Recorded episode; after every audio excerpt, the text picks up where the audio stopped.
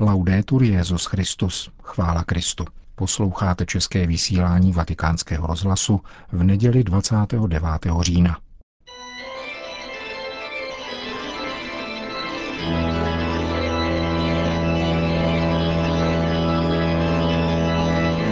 Komentář Církev a svět napsal pro italský katolický deník Avenire Fabrice Hadžač.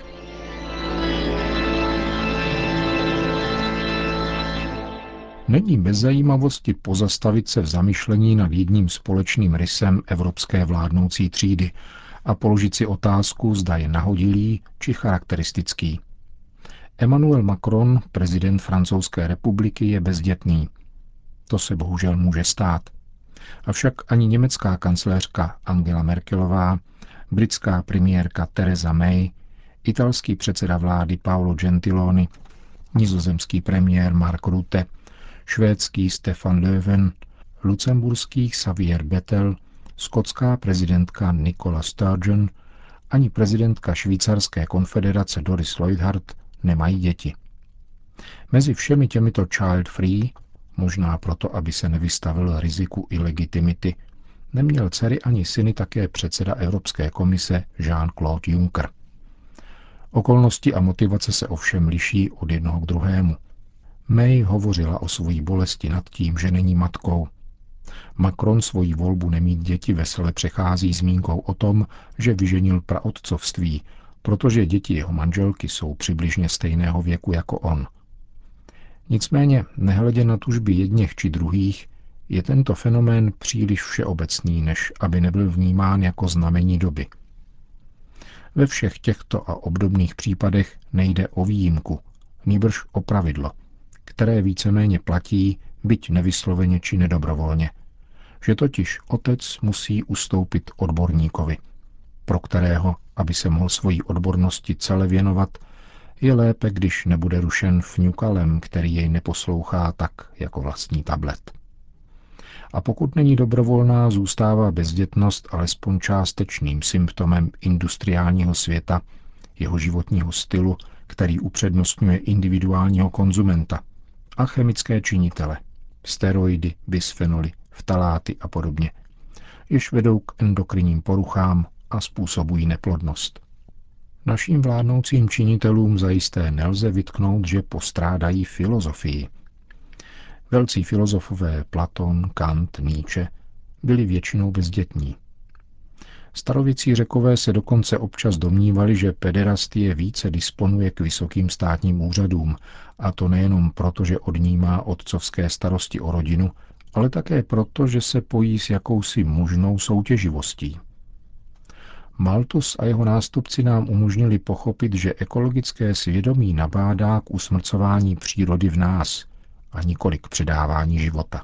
Sebevraždě planety je nejlépe se vyhnout vasektomii.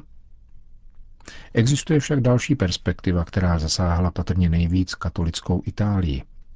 Kult dítěte Ježíše pouze v jeho jesličkách vede k ideji dítěte krále, tedy dítěte, kterému je třeba obstarat co nejlepší životní podmínky a co nejvíce jej ušetřit utrpení. Třeba, že Kristus nazval satanem toho, kdo s ním měl podobné plány. Ideál dítěte krále totiž vede k realitě jedináčků stejně účinně jako čínská politika. A dokonce, proč ne, i k neexistujícímu dítěti, které nepůsobí utrpení a dramata. Lze se dovtípit, že takovýmto ideálním a dokonalým dítětem může být pes či kočka. Ať už je tomu jakkoliv, je naprosto normální, že si evropská populace, která svou porodností spěje k zániku, volí lídry, kteří jsou součástí tohoto skomírání – Nicméně Maimonides, pravděpodobně proto, že byl více žid než filozof, tvrdí, že soudcem se nemůže stát ten, kdo není otcem. K tomu, aby někdo usednul Sanhedrinu, veleradě, říká, je zapotřebí moudrosti, inteligence a soucitu. K osvojení si těchto cností, aby byly konkrétní a zasazené do přirozeného řádu, je zapotřebí mít děti – v nadpřirozeném řádu tomu může být i jinak, protože duchovní otcovství či mateřství není méně reálné v řádu milosti. Rozchod s ideologií a praktický realismus vede skrze zkušenost učitele, jehož obdivují jeho kolegové a lichotí mu jeho žáci, ale doma jej neposlouchají.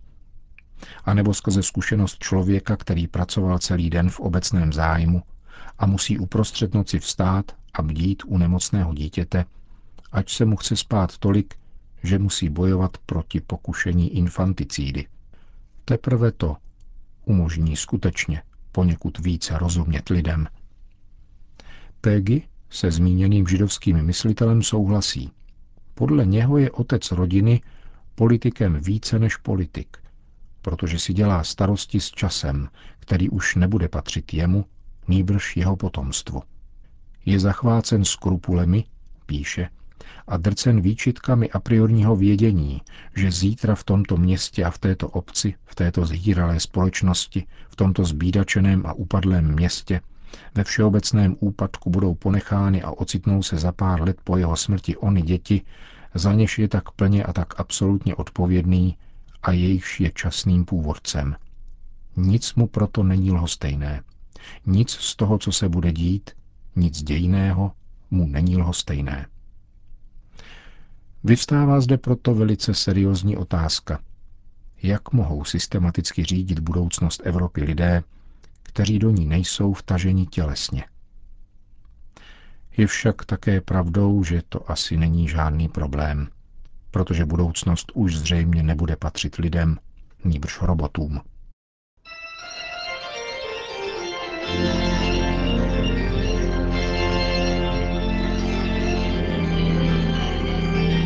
byl komentář Církev a svět od Fabrice Hadžadže.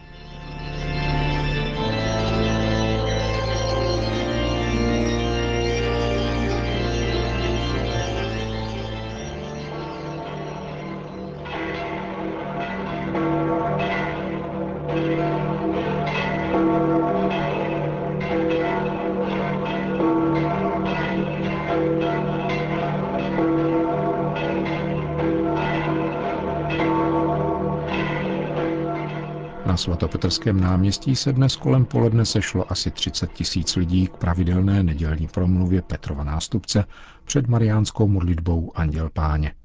Cari fratelli e sorelle, Drazí bratři a sestry, buongiorno. dobrý den. In questa domenica la liturgia ci presenta un brano evangelico breve, ma molto importante. Tuto neděli nám liturgie předkládá krátké, ale velice důležité evangelium. Evangelista Matouš líčí, jak se farizeové zhromažďují, aby přivedli Ježíše do úzkých.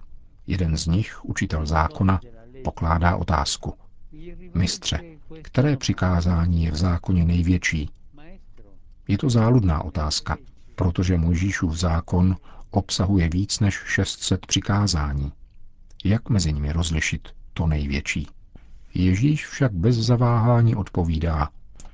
Miluj pána svého Boha celým svým srdcem, celou svou duší a celou svou myslí. A dodává, miluj svého bližního jako sám sebe. Questa risposta di Gesù non è scontata perché tra i molteplici precetti della legge ebraica Tato Ježíšova odpověď není samozřejmá, protože mezi mnoha předpisy židovského zákona bylo nejdůležitější desatero přikázání, které Mojžíš obdržel přímo od Boha jako podmínku smlouvy uzavřené s lidem. Ježíš chce, abychom porozuměli tomu, že bez lásky k Bohu a k bližnímu neexistuje pravá věrnost této smlouvě s pánem. Můžeš vykonat spoustu věcí, splnit spoustu předpisů, ale nemáš-li lásku, nestačí to. Lo conferma un altro testo del libro dell'Esodo, Potvrzuje to jiný text z knihy Exodus, zvaný Kniha smlouvy, kde se praví, že nelze zachovávat smlouvu s pánem a špatně zacházet s těmi, kdo požívají jeho ochrany. A kdo jsou ti, co se těší z jeho ochrany? Bible praví vdova, sirotek, přistěhovalec, migrant, tedy lidé, kteří jsou nejvíce opuštění a bezbraní. Farizeům, kteří kladli otázku, se Ježíš snaží pomoci uspořádat jejich religiozitu a dát znovu místo tomu, na čem záleží, a tomu, co je méně důležité. Říká, Na těch dvou přikázáních spočívá celý zákon i proroci. To jsou ta nejdůležitější a další na nich závisejí. Ježíš žil svůj život právě tak, že hlásal a prokazoval to, na čem opravdu záleží a je podstatné, tedy lásku. Láska dává rozlet a plodnost životu a cestě víry. Bez lásky zůstává sterilní život i víra. Quello che Gesù propone in questa pagina evangelica è un ideale stupendo che corrisponde al desiderio più grande del nostro cuore. V tomto evangeliu Ježíš nabízí skvostný ideál, který koresponduje s tou nejautentičtější touhou našeho srdce. Byli jsme totiž stvořeni, abychom milovali a byli milováni. Bůh, který je láska, nás stvořil, aby nám dal účast na svém životě a abychom jím byli milováni, milovali jeho a spolu s ním všechny lidi. O tom sní Bůh pro člověka. Abychom tento sen uskutečnili, potřebujeme milost. Potřebujeme obdržet schopnost milovat, která pochází od samotného Boha. Právě to nám Ježíš nabízí v Eucharistii. V ní přijímáme jeho tělo a jeho krev, tedy Ježíše v maximálním vyjádření jeho lásky, když se odevzdal Otci pro naši spásu. Nejsvětější Pano, pomáhy nám v našem životě přijímat největší přikázání lásky k Bohu a k bližnímu. I kdybychom jej totiž znali již od svého dětství, nikdy neskončíme konverzí k němu a k jeho uskutečňování v nejrůznějších situacích, které nás potkají.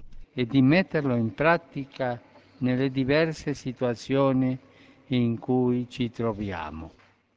Po hlavní promluvě papež František připomněl sobotní beatifikaci italského misionáře z minulého století.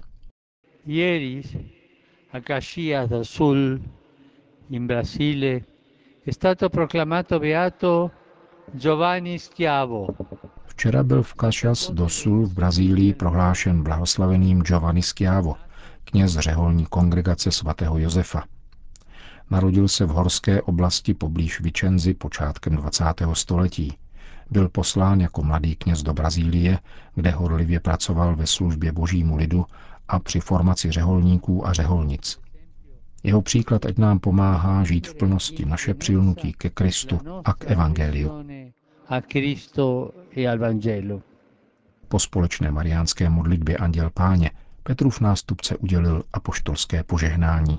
Sit nomen Domini benedictum, ex hoc nunc et usque in seculum, aiutorium nostrum in nomine Domini. qui fecit celum et terram, Benedicat vos, omnipotens Deus, Pater, et Filius, et Spiritus Sanctus. Amen.